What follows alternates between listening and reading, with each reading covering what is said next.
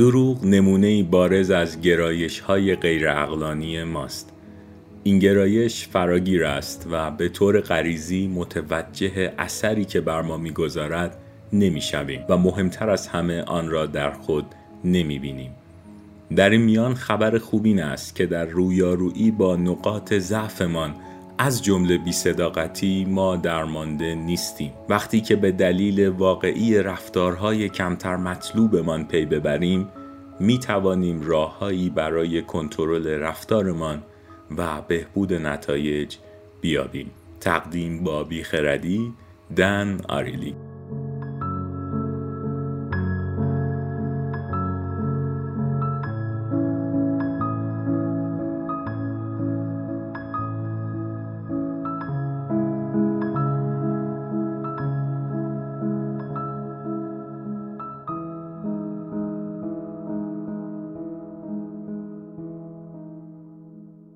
سلام و درود، من آرمین احمدزاده هستم و اینجا قسمت آخر موضوع دروغ و قسمت نهم پادکست سا در مرداد ماه سال 1401.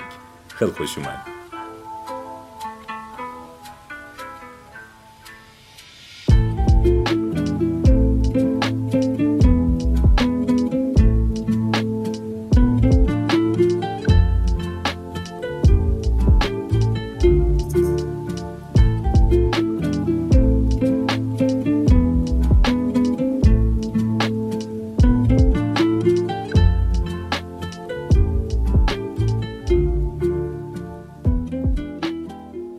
قسمت سوم یک موضوع به معنی به اتمام رسیدن اون موضوع نیست و امیدوارم به زودی شرایطی فراهم بشه تا بتونیم موضوعات گذشته رو باز با هم راجع بهش صحبت کنیم، ولی این تصور که واقعاً 3 قسمت برای همچین موضوعات جذابی کافی باشه درست نیست و برای خود من همیشه نوشتن قسمت سوم خیلی سخته.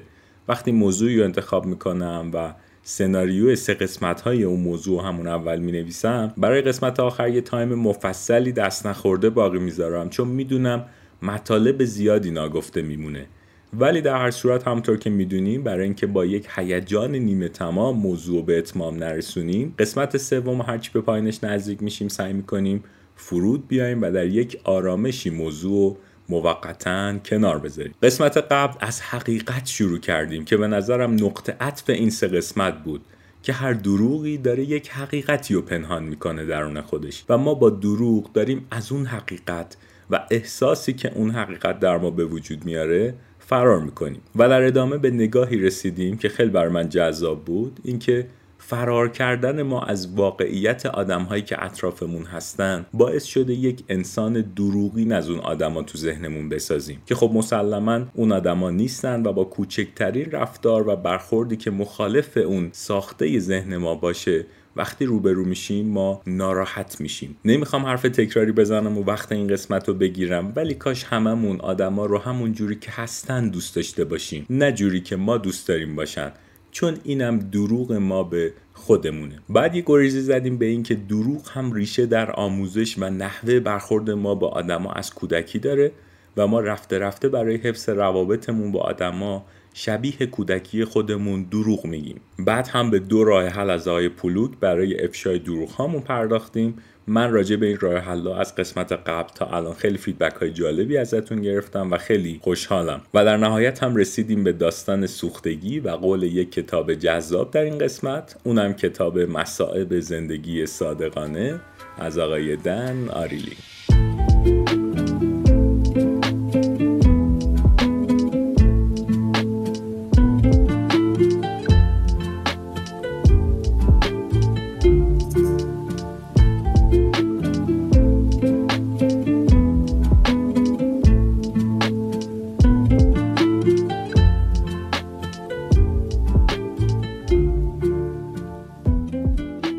گفتیم که آیه هریس بعد از حادثه سوختگی 3 سال در بیمارستان بودن و بعد از اون تجربه بیمارستان و روند درمان و عوض کردن پانسمان‌هاشون میرن سراغ مطالعه و پژوهش در حوزه‌های انسانی که این کتاب مصائب زندگی صادقانه در ادامه این پژوهش‌ها شکل میگیره. من قسمت قبل این داستان سوختگیو که گفتم هفته بعدش در یک سفر کاری با آب جوش پای خودم سوخت. حالا این یک کف دست سوختگی در برابر حادثه آیه آریلی واقعا هیچی نبود، ولی تمام مدت مسیری که تا برسیم بیمارستان و پانسمان کنیم و در طول سفرم خب کفش نمیتونستم بپوشم و همه این لحظات واقعا عمیقا به حرفای آیه آریلی فکر می‌کردم و اون 3 سالی که تحمل کردن ایشونو به نظرم تجربه عجیبی بوده واقعا. می‌خوایم مستقیم بریم سراغ فصل 6 کتاب به نام فریب دادن خودمان. آیه آریلی میگن که ببین اگه تو یه خرچنگ باشی توی ساحل، واسه اینکه رقیبای عشقی خودتو از معشوقت دور کنی باید یه جوری ارزندام کنی، حالا یا چنگالاتو تا جایی که میتونی بالا بدی یا یه جوری پر اباحت‌تر به نظر برسی، خالص نمیدونم چه جوری، ولی یه کاری کنی که جذاب به نظر برسی. و با این اعتماد به نفس که بزرگترین خرچنگ ساحلی که یه اعتماد به نفس اغراق شده هم هست، ایشالله به یار برسیم. حالا ما آدم ها هم در مقایسه با جانوران یه راه حل های دیگه‌ای برای ارزندام کردن داریم. ما توانایی دروغ گفتن داریم و به قول آیه آریلی نه فقط دروغ به دیگران، دروغ به خودمون و خودفریبی با داستانهایی که تو ذهنمون از خودمون باور کردیم. حالا یعنی چی؟ آیه آریلی خیلی شجاعانه داستان خودشون رو تعریف میکنن. میگن سال 1989 2 سالی بود که از بیمارستان من مرخص شده بودم و با دوستم تصمیم داشتیم با پروازی از نیویورک به سمت لندن بریم تا یک دوست دیگه رو ملاقات کنیم. میگن ما رسیدیم فرودگاه و دیدیم اوه یه صف خیلی طولانیه که به خیابون هم رسیده. این دوست ما هم گفت ببین بیا تو بشین روی ویلچر، هم تو راحت تری هم ممکنه این صف رو سریع‌تر طی کنیم. خود آیه آریلی میگن که به خاطر سوختگی گردش خون در پاهام به مشکل خورده بوده، نمیتونستم مدت زیادی بایستم، ولی حقیقتا نیازی نداشتم به ویلچر. ولی خلاصه من نشستم و خیلی زودم اتفاقا رد کردیم این صفو و یه ذره بعدش در فرودگاه مجبور شدم برم سرویس بهداشتی. این دوست ما رو با ویلچر برد، ولی خب طراحی اونجا مناسب ویلچر نبوده. با هزار بدبختی میان بیرون، اما وقتی که میخوان سوار هواپیما بشن میبینن عرض اون راه رو هم برای ویلچر مناسب نیست. خلاصه خودشونو میندازن رو دوش دوست و دوباره موضوع پیاده شدن و کلی صبر کردن تا شرکت هواپیمایی ویلچر موقع پیاده شدن پیدا کنه و همه اینا. خلاصه سرتون رو درد نیارم، میگن که انقدر که ناراحت شده بودم که امکانات برای شخصی که روی ویلچر هست فراهم نیست، رفتم مستقیم دفتر رئیس شرکت هواپیمایی رو شکایت کردم، ولی اینا همه موضوع اصلی نیست. میدونی نکته کجاست؟ آیه آریلی میگن انقدر در ذهن خودم باور کرده بودم که به خاطر مشکلی که دارم بعد از ویلچر استفاده کنم که اصلا فراموش کرده بودم من میتونم راه برم. آخرم با پای خودم رفتم چمدونم و تحویل گرفتم و رفتیم.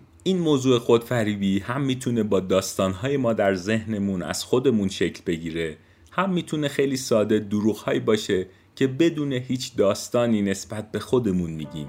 و میدونین مشکل کجاست؟ اینه که همه این خودفریبی ها باعث میشن ما برای رسیدن به چیزی یا کسی که واقعا میتونیم باشیم تلاشی نکنیم، چون داشته شده فرضش میکنیم. I'm somebody you call when you're alone. I'm somebody you use but never own. I'm somebody you touch but never hold. And you're somebody I'll never really know. I know I'm not the one you really love. I guess that's why I've never given up. Cause I could give you all you want, the stars and the sun, but still I'm not enough. Oh, all I really wanted was that look in your eyes, like you already know that I'm the love of your life, like you already know you never saying goodbye. But I'm not yours, I'm not yours, I'm not yours.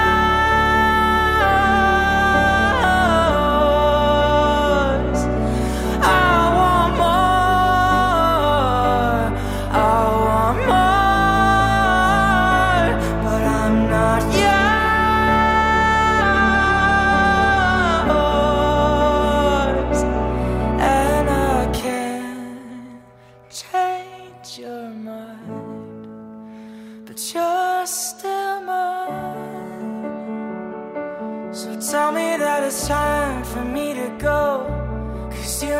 can't do it on my own. The only thing that's harder than sleeping alone is sleeping. سال 1974 یک فیزیکدان معروف در جشن فارغ‌التحصیلی به دانشجوهاش میگه ببینین اولین اصل اینه که خودتون رو گول نزنین، چون هیچ کسی راحت تر از خودتون گول شما رو نمیخوره. آیه هریلی اینجا با ما از یک تضادی صحبت میکنن. چه تضادی؟ این که از یک طرف یک گرایش ذاتی به دروغ گفتن به دیگران و خودمون داریم، از طرف دیگه یه میلی داریم که خودمون رو یک فرد خوب و صادق نشون بدیم. همون موضوع پرسشنامه و ورژن قشنگه از خودمون که قسمت اول حرفشو زدیم. حالا این تضاد چه مشکلی به وجود میاره؟ لطفاً خوب دقت کنید. آیه هریلی میگن این تضاد باعث میشه ما با قابل قبول کردن نظر و دیدگاه خودمون از خودمون یک داستانی ببافیم. احتمالاً تا الان متوجه شدیم که داستان دروغ‌هایی که به خودمون داریم میگیم محور اصلی این قسمته. حالا یعنی چی؟ یعنی مهارت زیاد ما در کلاه گذاشتن سر خودمون. آیه هریلی میگن من یه موتور داشتم، اومدم بفروشم که یه ماشین بخرم. تازه هم اینترنت یه سایتایی مد شده بود که بهت کمک میکردن ماشین مناسبتو انتخاب کنی. روندم به این شکل بوده که هر مرحله یه سری سوالاتو جواب میدادی، میزدی مرحله بعد. این درصد پیشرفت که پر میشد، آخر سر ماشین مناسبتو سایت بهت میگفته. آیه هریلی میگن ما دفعه اول مراحل رو رفتیم و منتظر اون لحظه با شکوه بودیم که سایت گفت ماشین فورد فلان مدل. بعد خب میگن من اصلا خیلی حال نمیکردم این مدل رو سوار بشم. خلاصه مراحل رو برگشتم و هی چک میکردم که اون اطلاعاتی که من تو هر مرحله میدم چه تأثیری داره تو مدل ماشینه. آخر انقدر اصلاح کردم و اطلاعاتو که یه ماشین کروکی کوچیکو پیشنهاد داد و ما همونو خریدیم و چندین سالم اتفاقا ازش راضی بودم. این اسمش چیه؟ آیه هریلی میگن دلیل تراشی ذهنی یا منتال جیمناستیکس. یعنی چی؟ یعنی خیلی از تصمیمات ما بر اساس اولویت‌های ما نیست، بر اساس یه حس درونیه که اون حس شروع میکنه دلیل تراشی. دلیل تراشی برای چی؟ برای اینکه معیارهامون رو دستکاری کنه تا چیزی که می‌خوایم رو به دست بیاریم، ولی در ظاهر خیلی عقلانی نشون بدیم اون تصمیمو. این همون خودفریبیه که برای راضی کردن و آروم کردن ذهن خودمون منطق می‌تراشیم، استدلال عجیب غریب در میاریم که نه الان این به صلاحه. قسمت دوم تصمیم اگه یادتون باشه در مثال ماه عسل و اثر طعمه اتفاقا از خود آیه هریلی گفتیم که همیشه بین دو گزینه A و B ما یه A منفی به وجود میاریم تا بتونیم در یک مقایسه به ظاهر سنجیده اونی که میخوایم رو انتخاب کنیم. یا حتی A منفی هم شاید لازم نیست، اینجا مهم اون داستان است که میوافیم که ببین الان اصلا برم ورزش کنم بدنم خسته است، به بدنم آسیب میزنم، یا نه حالا فلان کارو میکنم بعدم براش توضیح میدم تو چه شرایطی بودم، یا اگه الان نتونستم از عهده‌اش بر بیام تو موقعیت بدیم.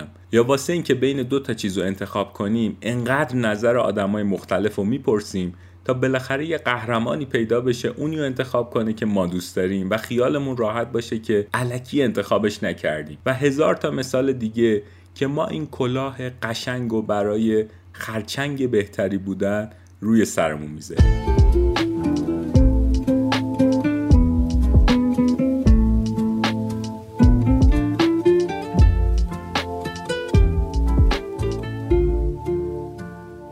یک نگاه دیگه از آیه هریلی رو با هم راجع بهش الان حرف میزنیم و میریم سراغ کتاب بعدی. واقعا قسمت جذاب کتاب‌های آیه هریلی برای من آزمایش‌هایی است که طراحی میکنن و انجام میدن و نتایج رو در کتاب به اشتراک میذارن. یه آزمایش معروفی داخل کتاب هست به نام آزمایش ماتریس که در طول کتاب این آزمایش به طریق مختلف امتحان میشه روی آدما و کلیتش خیلی جالبه. ماهیت آزمایش هم برای بررسی میل تقلب و دروغ در آدم هاست با شرایط مختلف. آزمایش ماتریس به این شکل بوده که شرکت کننده ها در ازای حل کردن هر تعداد ماتریس مبلغی رو دریافت میکردن، ولی برگزار کننده ها شرایط رو جوری فراهم میکردن که اون آدم ها بتونن در تعداد اون ماتریس های حل شده تقلب کنن و هی آزمایش رو به شیوه‌های مختلف انجام میدن و در طول کتاب ما از این آزمایش زیاد میخونیم. بعد تو یه مرحله‌ای میان ژتون میدن به جای پول. میبینن وقتی پای تقلب مستقیم پول نیست آدما بیشتر تقلب کردن، چون با دروغشون مستقیما پول نقدی دریافت نکردن که حس بدی داشته باشن. اما حالا این ژتون و اینا الان مهم نیست، داستانش مفصله، حتما اگه فرصت کردین بخونین. موضوع میدونین چیه؟ اینه که کتاب میگه همه ما به دنبال یه مرزی هستیم که بتونی بدون اینکه به خودانگارمون، به سلف ایمیجمون لطمه بزنیم، از دروغ و تقلب و بی‌صداقتی بهره ببریم. به نقل از یک نویسنده انگلیسی، اخلاقیات مثل هنر شبیه کشیدن خطی در جاییه، اما سوال اینه که این خط کجاست؟ یعنی درسته که هممون دروغ میگیم، ولی واسه خودمون اومدیم یه چارچوب مشخص کردیم برای اون دروغ هامون. ولی وقتی قبول کنیم که دروغ غلطه، دیگه چه فرقی داره یه تخم مرغ بدزدیم یا یه شونه تخم مرغ؟ یعنی به نقل از کتاب، ما تنها وقتی که خارج از محدوده مشخص شده ذهنمون دروغ میگیم یا تقلب میکنیم، این دروغ شکل گناه به خودش میگیره.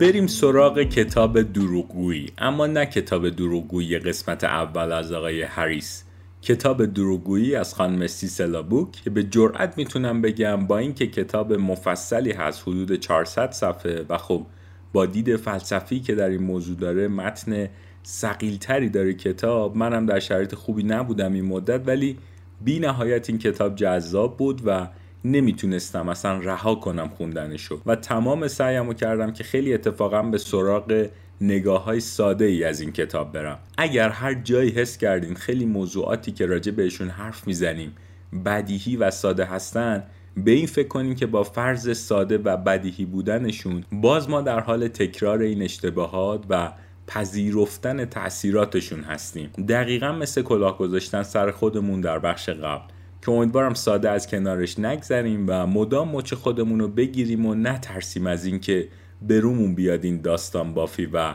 دروغ پردازی های ذهنیمون. کتاب 15 فصل داره و ما به سراغ 2 فصل از کتاب میریم، بهانه و توجیه. حالا یعنی چی؟ کتاب میگه ما با بهانه ها یا داریم تقصیرمون رو از اون دروغ سبک میکنیم یا کلن اصلا میزنیم زیر هر تقصیری. حالا در قسمتی کتاب تحت عنوان صدق به ما میگه بعضی از آدم ها ادعا میکنن که دروغ میگن تا از حقیقت صیانت کنن. یعنی چی؟ یعنی دروغ گفتن برای حقیقت، یعنی متناقض ترین بهانه برای دروغ. کتاب به ما میگه دروغی برای دروغی دیگر. اگه خوب دقت کنیم خیلی از سلسله دروغ هایی که به خودمون میگیم یا به دیگران میگیم از یه مبدعی داره شروع میشه و به هم زنجیروار وصل میشن.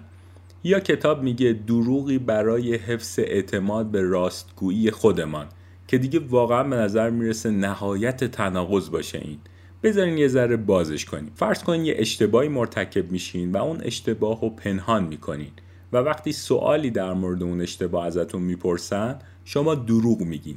تا یه حدی این دروغ برای اینه که تو دردسر نیفتین، اما یه بخش مهمتری هم داره، اینه که میخواین با اون دروغ اعتماد اون شخص رو در مورد مسائل دیگه حفظ کنین. خب این قسمت تمرکز ما روی خودفریبیه و اینجا هم کتاب به ما میگه این دروغ ها برای اعتقاد به درستی و حفظ ظاهر این درستی از خودمونه و رفته رفته شکل‌های مختلفی هم به خودش میگیره. ولی این نقاب کاذب راستگویی کتاب میگه فقط باعث میشه ما داستان‌های نصف نیمه ذهن خودمون رو باور کنیم.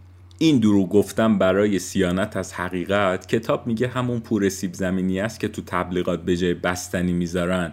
چرا؟ چون تصویر بهتری از بستنی به نمایش میذاره، اعتماد بیشتری جلب میکنه. این جملاتی که من خیلی دارم ساده بیانش میکنم، اگه یه ذره عمیق بهشون نگاه کنیم میبینیم خیلی اتفاقا تلخ و ناراحت کننده است که ما این حجم از دروغ رو به اشکال مختلف بیان میکنیم و در گام بعدی که حداقل میتونیم قبول کنیم همه این دروغ ها رو به عنوان یک اشتباه، اتفاقا دنبال بهانه‌جویی و توجیه هستیم. وقتی سناریوی 3 قسمت دروغ رو مینوشتم این موضوع بهانه و توجیهو برای قسمت اول تو ذهنم در نظر داشتم که بگم، ولی عوضش کردم. چرا؟ چون احساس کردم اول از همه باید قبول کنیم، همه این دروغ‌ها رو بپذیریم که حتی دروغ‌های سفیدم خطاهای رفتاری به حساب میان و بعد از قبول همه این واقعیت‌ها حداقل دیگه توجیه نکنیم، نه خودمونو و نه در خودفریبی و نه کسی که بهش دروغ گفتیم، چون موضوع همونیه که قسمت قبل گفتیم که دروغ‌ها مسیر ما رو دارن عوض میکنن. در قسمتی از کتاب خانم بوک به ما میگن که فریب و خشونت هر دو تجاوزی به حقوق انسان محسوب میشه، اما فریب و دروغ آسیب‌های بیشتری به انسان‌ها وارد میکنه. چرا؟ چون فریب هم بر باورها تأثیر میذاره هم بر عمل. Please let yourself grow.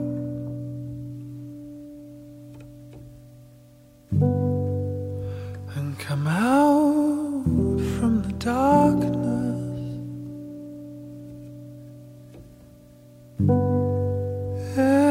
If you stay, how will you know?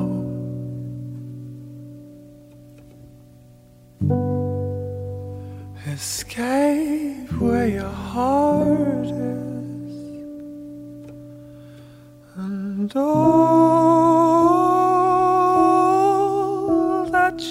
It is time and all that you need is time and all that you need is time to grow.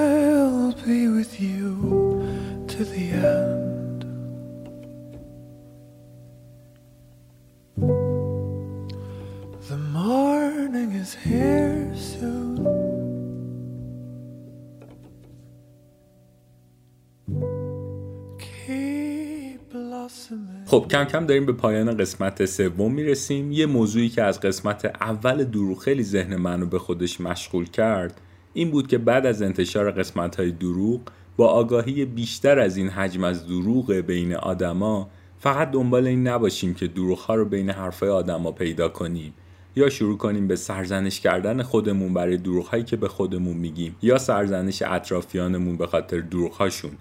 یه نکته خیلی مهم وجود داره، اونم نحوه مقابله و واکنش ما با همه این دروغ است. آیه اسکات در کتاب حقیقتی درباره دروغ به ما میگن که در واکنش به دروغ ها در رابطه های صمیمانه آدما در ابتدا سعی میکنن قضیه رو خیلی بزرگ نکنن.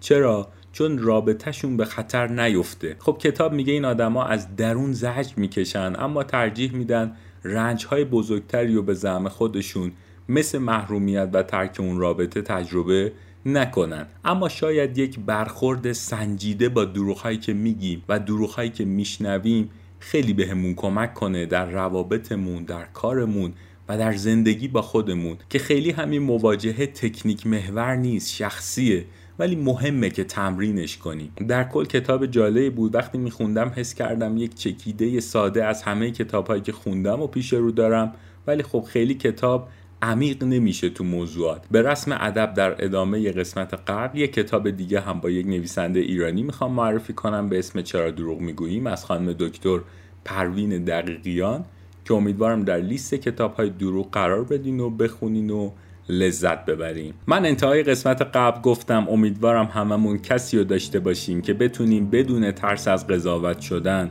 هر آنچه حقیقت هست و در کنار اون آدم بیان کنیم. اما بعد از انتشار اون قسمت احساس کردم اون جمله رو ناقص گفتم، چون قبل از وجود اون آدم پیشمون لازم رابطمون با خودمون رو اصلاح کنیم و بتونیم درون خودمون هر آنچه که حقیقت هست رو بیان کنیم. ما سرشار از ناگفته هاییم با خودمون، ناگفته هایی که با دروغ یا ترس داریم ازشون فرار میکنیم، اما اونها هم بخشی از زندگی ما هستن. کسی که در رابطه‌ای هستیم باهاش، شغلی که داریم، خانوادهمون و حتی ماشین و وسایلی که داریم، همه اینها درونشون چیزی وجود داره به اسم حقیقت. این حقیقت همیشه قشنگ نیست، همیشه لذت بخش نیست و همیشه قرار نیست ما رو خوشحال کنه. اگه بتونیم در رابطه خودمون با خودمون همه نقص‌های این داشته‌ها رو بپذیریم، شاید بعدش بتونیم انتظار داشته باشیم کسی کنارمون باشه تا باهاش صادقانه صحبت کنیم. چه جوری میتونیم با کسی صادق باشیم وقتی درون خودمون پر از دروغه، دروغ‌هایی که از ما فقط خرچنگ‌های کلاه به سر قشنگتری میسازن. از آیه هریس تا آیه آریلی، تمام این سه قسمت سعی داشتن به ما بگن بیاین اول قبول کنیم دروغو، قبول کنیم دروغ وجود داره، قبول کنیم بخش عمده‌ای از مطالبی که میشنویم و بیان میکنیم و دروغ تشکیل میده، و بعد از این قبول واقعیت بیایم مواجه بشیم با تأثیراتی که این دروغ‌ها در روان و افکارمون میذارن و فاصله‌ای که این دروغ‌ها دارن بین ما و درونمون یا آدمای اطرافمون ایجاد میکنن، اعتمادی که شاید در لحظه‌ای با این دروغ‌ها از دست میره.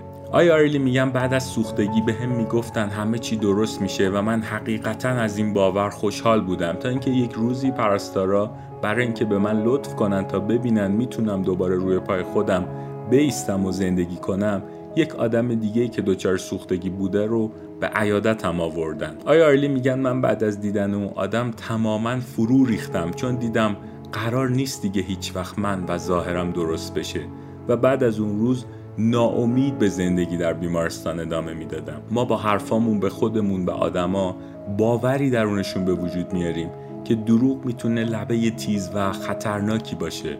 امیدوارم قبل از اینکه مچ کسی رو برای دروغ‌هایی که بهمون میگه بگیریم، بریم سر وقت دروغ‌ها و داستان‌های خودفریبی که به خودمون میگیم و با همه اون داستان‌ها در ذهنمون احساس لذت میکنیم. حقیقت شاید چیزیه که هممون بهش نیاز داریم برای درک بهتر از خودمون و اطرافمون.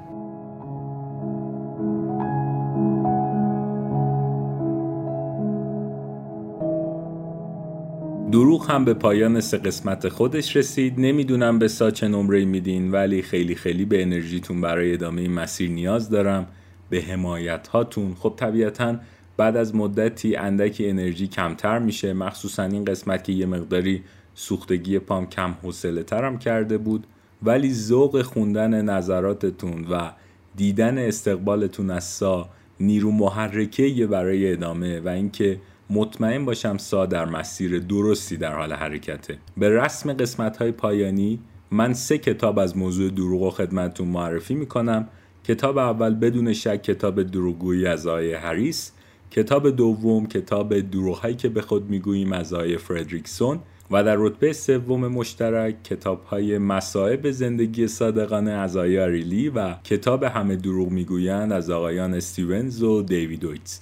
امیدوارم بخونید و لذت ببرید. یه نکته دیگه این که خیلی خوشحال میشم در انتخاب موضوعات نظرتون رو بهم بگین، و اینکه اگر بعد از انتشار قسمت دوم هر موضوع بتونین موضوع بعدی رو درست پیش بینی کنین، باعث افتخار من خواهد بود که به 3 نفر یکی از 3 کتاب برتر هر موضوعی که دوست داشتین خدمتتون ارسال کنم تا یادگاری از سا داشته باشین. نکته آخرم که ایشالله یه قسمت ویژه برای یک مناسبت خاص داریم به زودی و قرار راجع به سا و اینکه چی شد اصلا سا شروع شد با هم حرف بزنیم، و حتما اگه سوالی داریم میتونین بپرسین تا در اون قسمت راجع بهش با هم گپ بزنیم، یا اگه یه بخش خاصی رو در این قسمت ها دوست داشتین که بیشتر راجع بهش صحبت کنیم، اون قسمت فرصت همه این اتفاقاته و شما قرار سناریوی اون قسمت رو با سوالاتتون و موضوعاتتون رقم بزنین. ایمیل، اینستاگرام و توییتر و کست باکس همه راه‌های ارتباطی ما هستن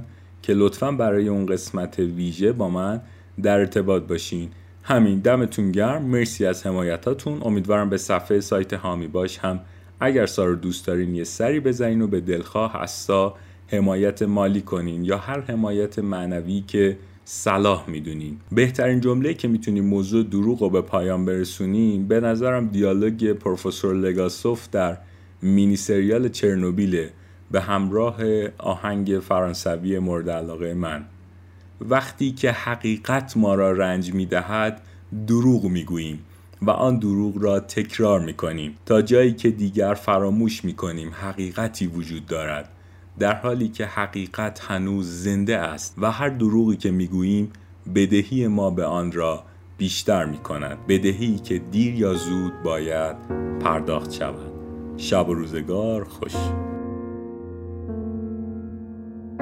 C'est moi contre toi que l'on se souvienne. Ces moments à nous, que ça nous revienne. Je vois tant d'amour au coin de tes yeux. Quand on est juste tous les deux.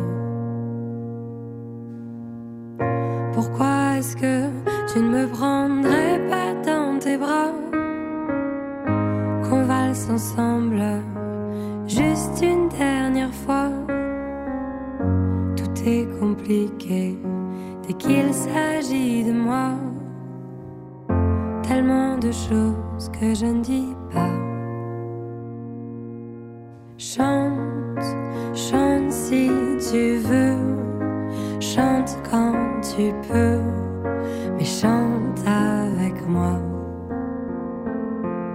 Et danse, danse si tu veux, danse quand tu peux, mais danse avec moi. Tu resteras le premier homme de ma vie, qui m'a montré ma voix, et je chante aujourd'hui. Tu m'as appris à voir vraiment qui je suis. Et pour tout ça, merci papa. Chante, chante si tu veux. Chante quand tu peux. Mais chante avec moi. Et danse, danse si tu veux. Danse quand tu peux. Mais danse avec moi. Papa.